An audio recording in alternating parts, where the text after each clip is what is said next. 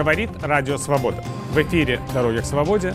У микрофона Виталий Портников. Здравствуйте, уважаемые зрители и слушатели.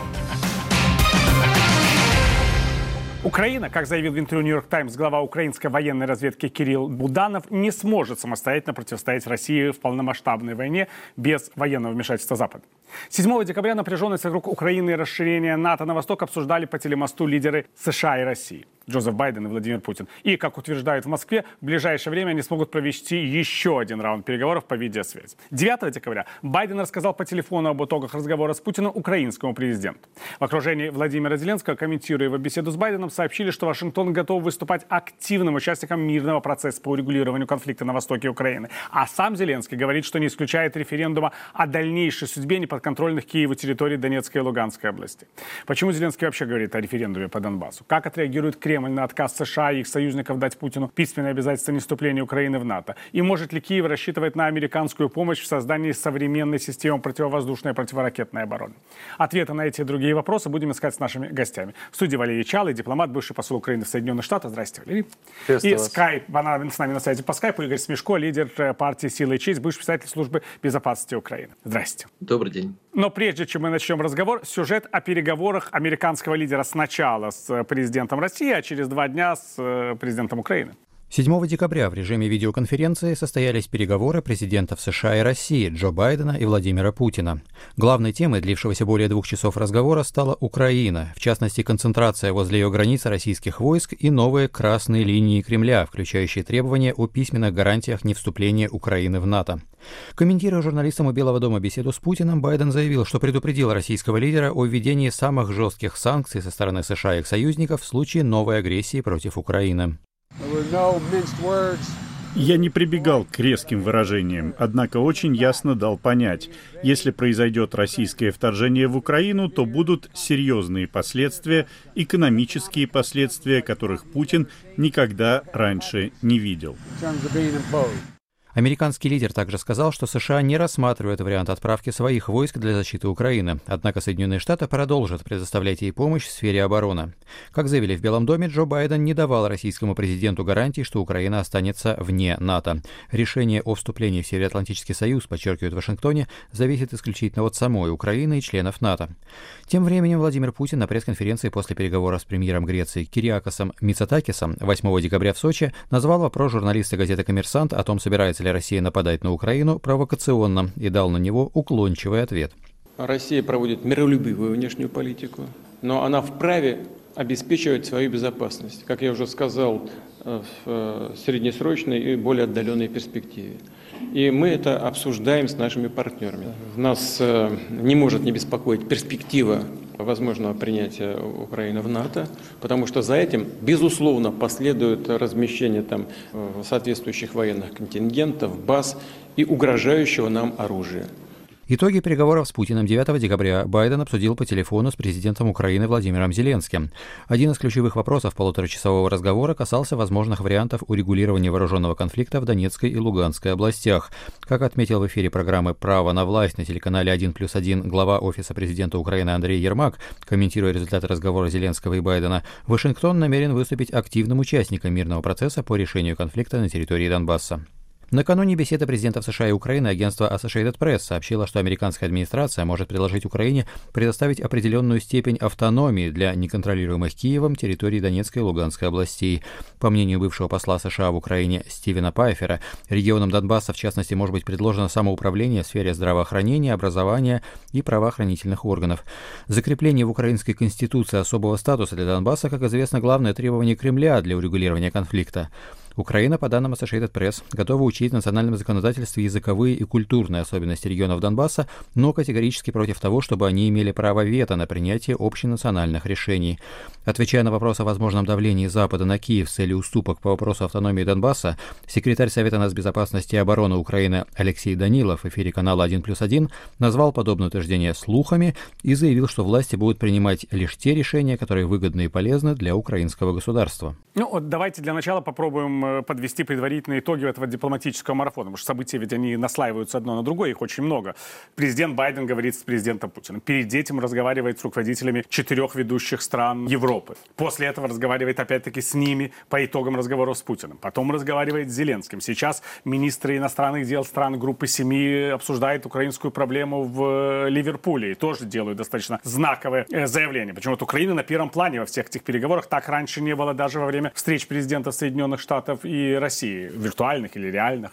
Что вообще происходит? Действительно, Украина является ну, больше таким объектом внимания, потому что на самом деле происходит серьезное противостояние России, которая действует ну, с точки зрения стран Запада очень неадекватно, часто даже, говорят, непредсказуемо. И есть обеспокоенность, по сути, просто война в Европе которые развязаны в России. То есть это уже шире вышло за Украину, и поэтому результаты стали консолидация западных стран. Джозеф Байден взял инициативу и лидерство, несмотря на то, что у него много вопросов внутренних в США, есть соперничество с Китаем, есть Тайвань, он все равно инвестирует свое время, ресурсы и капитал политический в эти вопросы. То есть, в принципе, Путин создал такую группу стран, которые создали такую коалицию, пока еще не оформленную в какие-то там юридические решения, но вот ему удалось сделать то, что нам с трудом удавалось сделать в 2014-2015 году, когда Украина старалась вот эти страны собрать в такую международную поддержку Украины. Сейчас это произошло очень быстро. Восстановили эту поддержку не у правительства Украины, не президент Украины, а именно Путин. Вот такой парадокс. Как вы, господин Смешков, в принципе, считаете, вот удастся эту поддержку как-то развить и в каком виде? Или все-таки все вернется на круги своя через какой-то момент, если не будет российского вторжения, разумеется? Ну, я очень рад, что наконец-то Э, Запад имеет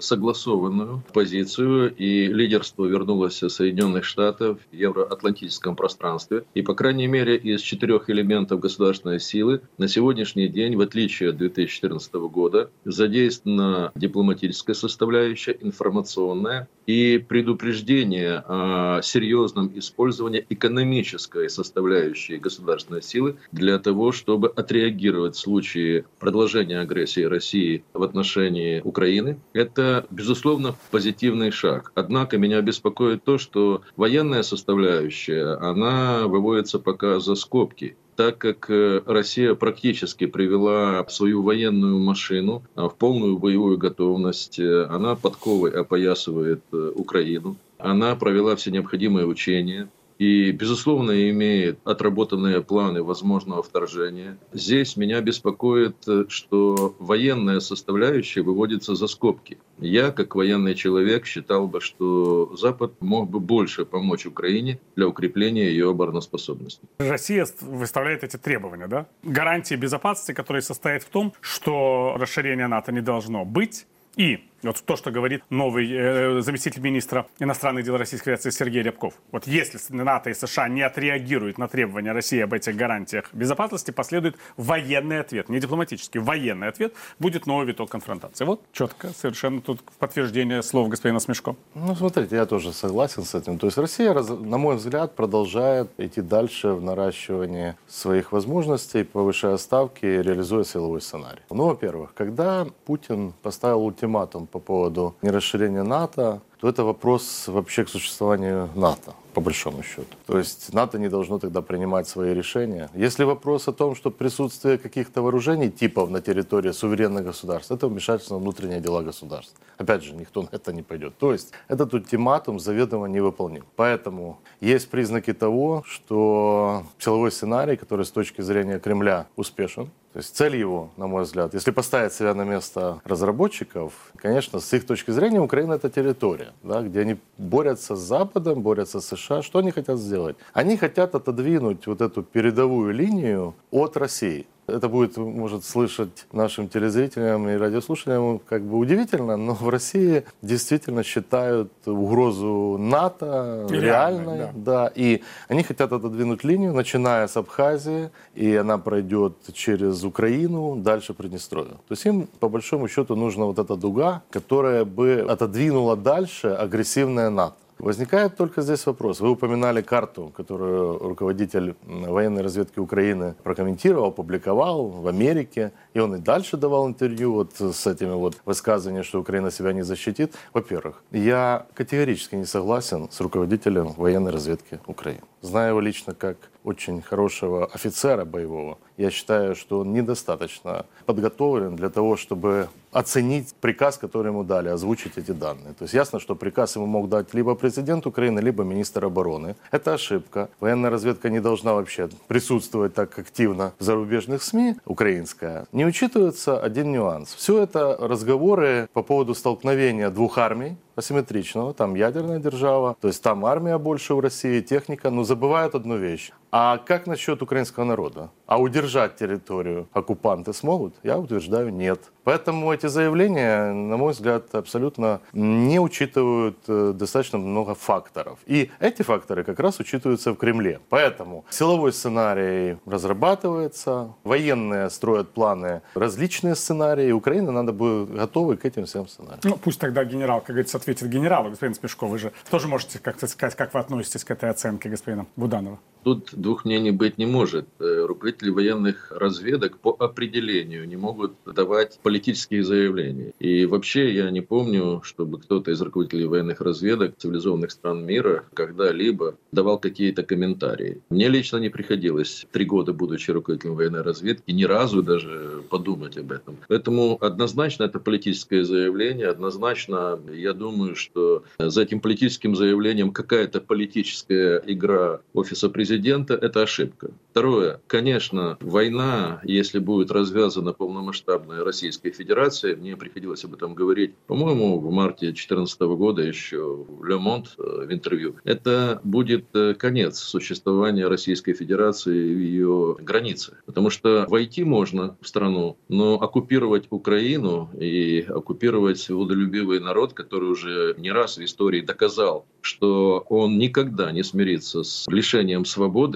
и права на свое независимое существование, это будет крах, беря еще во внимание то, что у России очень сильная военная компонента. Ну, второй ядерный арсенал в мире, армия где-то приблизительно 100-150 тысяч хорошо подготовленных, э, оттренированных. Но в целом экономика страны, она не сможет э, длительное время поддерживать эту авантюру. Нам от этого не легче. Это колоссальная жертва, это возможность Третьей мировой войны в центре Европы. Именно поэтому Запад сейчас, он консолидировался, и он по трем направлениям, дипломатическое, информационное, и предупредил, какие экономические могут быть санкции. Однако в России фактически монархическая форма управления на сегодняшний день. Джейк Салливан, который комментировал разговор между президентом Байденом и президентом Путиным, он э, недвузначно сказал, что у нас нет информации о том, что там принято решение о вторжении. Однако это решение может быть принято монархом э, в любое время. Военная машина приведена в боевую готовность мы должны готовиться к отражению военным способом. Ну, разумеется, ядерная война — это Армагеддон мирового масштаба. Даже если будет э, применены военно-космические силы России по Украине до сих пор этого не было. Это серьезная проблема для нас. Она не неразрешимая, но к ней нужно готовиться. Политические заявления — это хорошо, но мы должны все четыре элемента своих — экономику, армию, дипломатию и информационную составляющую ставить так, как э, нам объективно подсказывают ставят условия, у нас нет союзников, за нас воевать никто не будет, нам придется самим отбивать агрессию. По крайней мере, Европа сегодня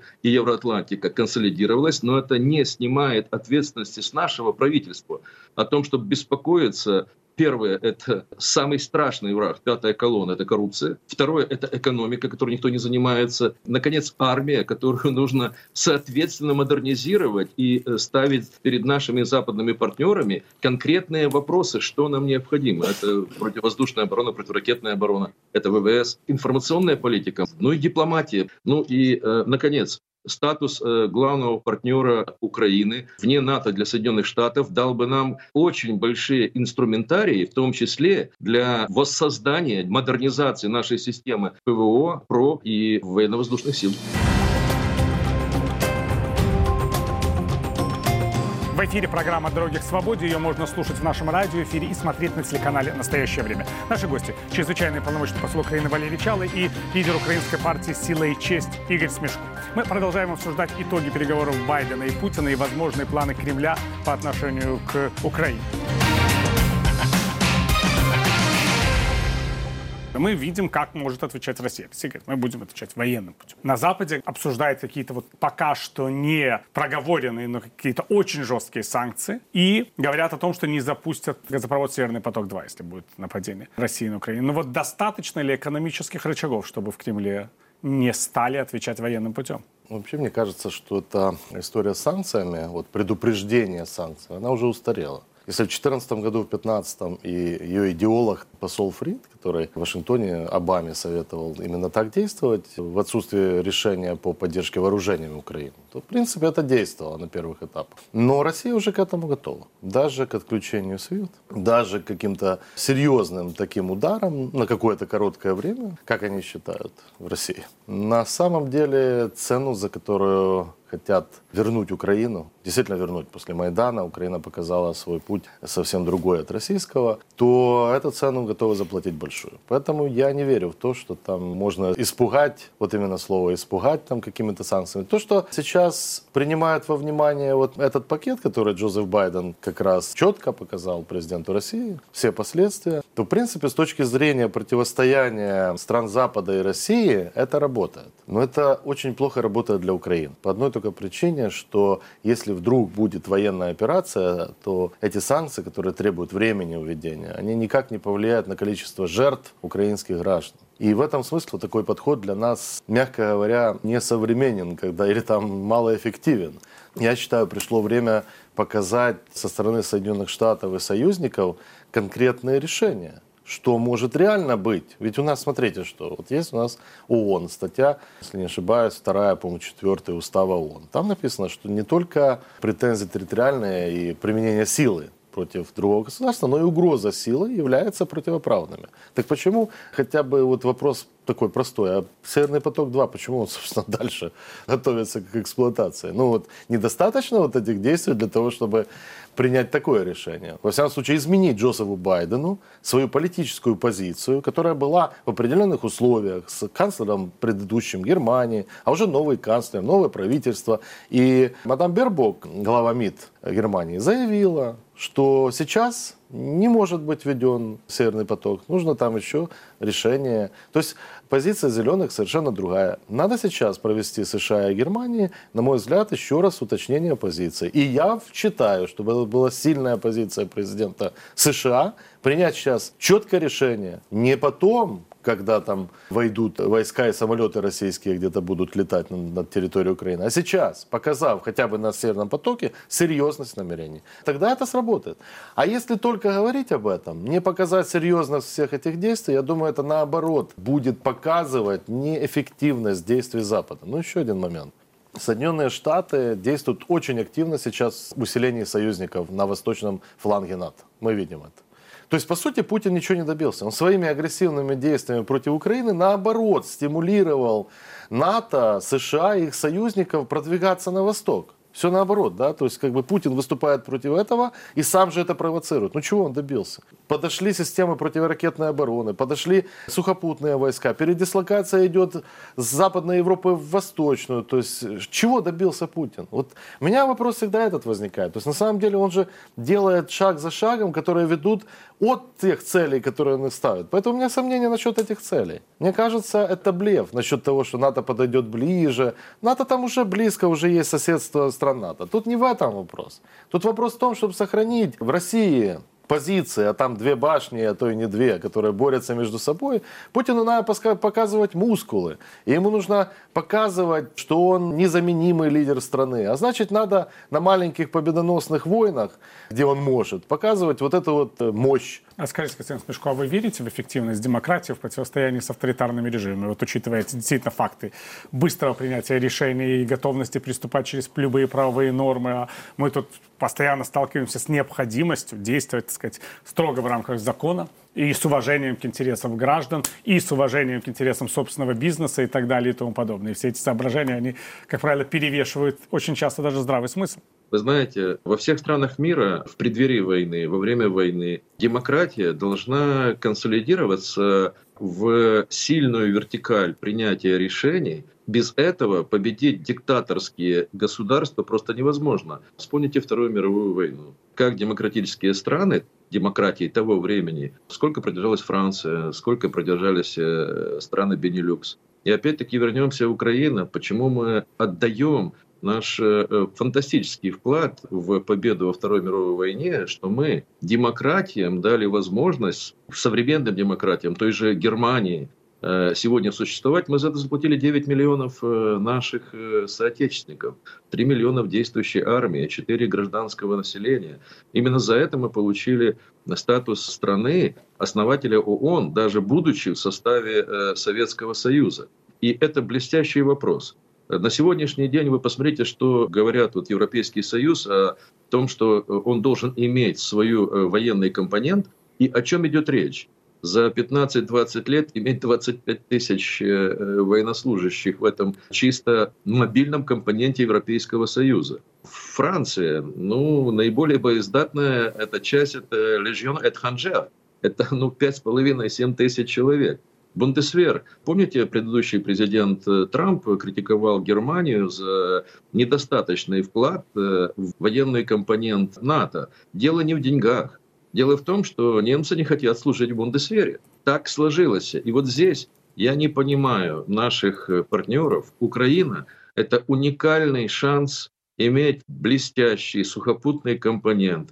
Исторически, с 17 века лучшие профессиональные воины – это украинцы. Это основа сержантского корпуса императорской армии, Красной армии. Это вторая и мощная часть офицерского корпуса в этих армиях. Если бы нам помогли сейчас, ведь э, это было бы очень серьезная в центре Европы, сильная армия, приверженная мы действительно хотим построить демократию. Это опять мы сейчас вернемся, экономика, коррупция, но мы отличаемся. Украина не Россия было бы колоссальное укрепление, в том числе и евроатлантического э, сообщества с мощной сухопутной украинской армией и с сильными военно-воздушными силами, силами противовоздушно-противоракетной обороны. Я не хочу занимать время, но я лично, как военный человек, считаю, что мы не получили необходимой компенсации за то, что мы отдали третий ядерный э, арсенал мира. Э, могу вам сейчас маленький инсайд даже сказать. 92-93 год. В те времена э, я как раз работал в Вашингтоне первым историческим военным атташе Украины в США. Я помню слова генерала Колина Пауэлла, в то время председателя Объединенного комитета начальников штабов. Блестящий генерал. Затем он стал государственным деятелем, госсекретарем. Но я помню его первые встречи с нашим министром обороны Морозовым, где он говорил, вы обладаете сейчас колоссальным потенциалом. Когда вы будете этот потенциал обменивать, пожалуйста, подумайте, что вы должны получить взамен такую систему безопасности, потому что вы находитесь на разломе цивилизаций, вы находитесь в месте, где две цивилизации фактически друг с другом э, соседствуют. Вы попробуйте все-таки не продешевить светлая память этому блестящему генералу, который говорил как генерал, а не как политик, и который в то время еще предупреждал наше руководство. Но мы этого не получили. И мы имеем право это требовать. И Будапештский меморандум, еще раз скажу, почему не созываем дипломатической нотой сейчас консультации? Без России. Россия нарушила его. Но почему мы не созываем консультации и не ставим вопрос о дополнении Будапештского меморандума дополнительным соглашением, которое бы по параметрам раскрыло соответствующую реакцию гарантов нашей территориальной целостности, наших границ, нашего суверенитета, не использование против нас не только ядерного запугивания, но и военной, экономической, э, политической силы, для того, чтобы мы искали пути возвращения статус-кво. Договор про нераспространение ядерного оружия в мире не будет больше работать, пока не будет выполнен Будапештский меморандум. Уже на сегодняшний день вся система ядерного разоружения, и предотвращение получения ядерного оружия другими странами международное сломано невыполнением Будапештского меморандума. Никогда Северная Корея и Иран не обменяют свою возможность иметь ядерное оружие на договор, если они не будут на примере Украины видеть, что это работает. Здесь наша дипломатия должна быть проактивной, и мы не должны ждать Э, мы должны атаковать на дипломатическом э, поле, потому что, еще раз, англосаксонское право гласит, если дана услуга, тот, кто ее дал, имеет право требовать компенсацию. Вот приближаясь уже к э, завершению нашего разговора, сначала, что же будет, по-вашему, дальше? Обострение, военный ответ, экономическое состязание? Два сценария. Дестабилизация внутренней Украины, вызванная желанием украинской верхушки пойти на мир любой ценой – но не с возможностью продвинуть все решения внутри Украины. И либо дали как дальше захваты территории Украины, а может и не Украины. Это тоже возможно, потому что это противостояние выходит, я уже говорил, за рамки только нашей территории. Поэтому в ближайшие годы мы будем находиться вот, вот в такой достаточно напряженной ситуации. Поэтому ответом на это может быть только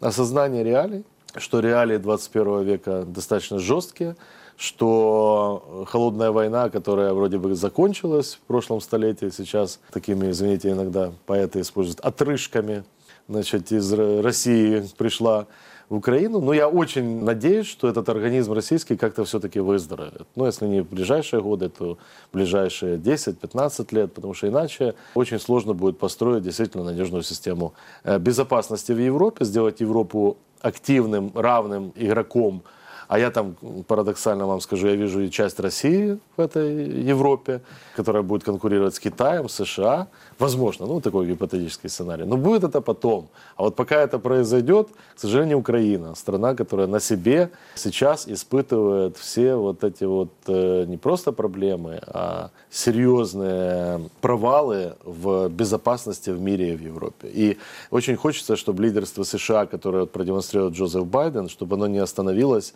на разговорах вот, телефонных с Путиным, потому что такое впечатление, что Путин вот эту уже э, затягивает в свою игру президента США. Если это будет, то это будет очень жаль. Но я надеюсь, что сейчас уж очень многие поняли мотивацию Путина, не только Путина, коллективного Путина, да, и уже не удастся переиграть. Поэтому у меня оптимистический взгляд в среднесрочной перспективе, но очень много опасений насчет ближайшего времени.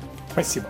Сегодня мы говорили с дипломатом, бывшим послом Украины в Соединенных Штатах Валерием Чалом и лидером партии «Сила и честь», бывшим главой службы безопасности Украины Игорем Смешко. Провел эту программу для вас Виталий Потыков. Я прощаюсь с вами, господа. Всего доброго и до новых встреч. Удачи!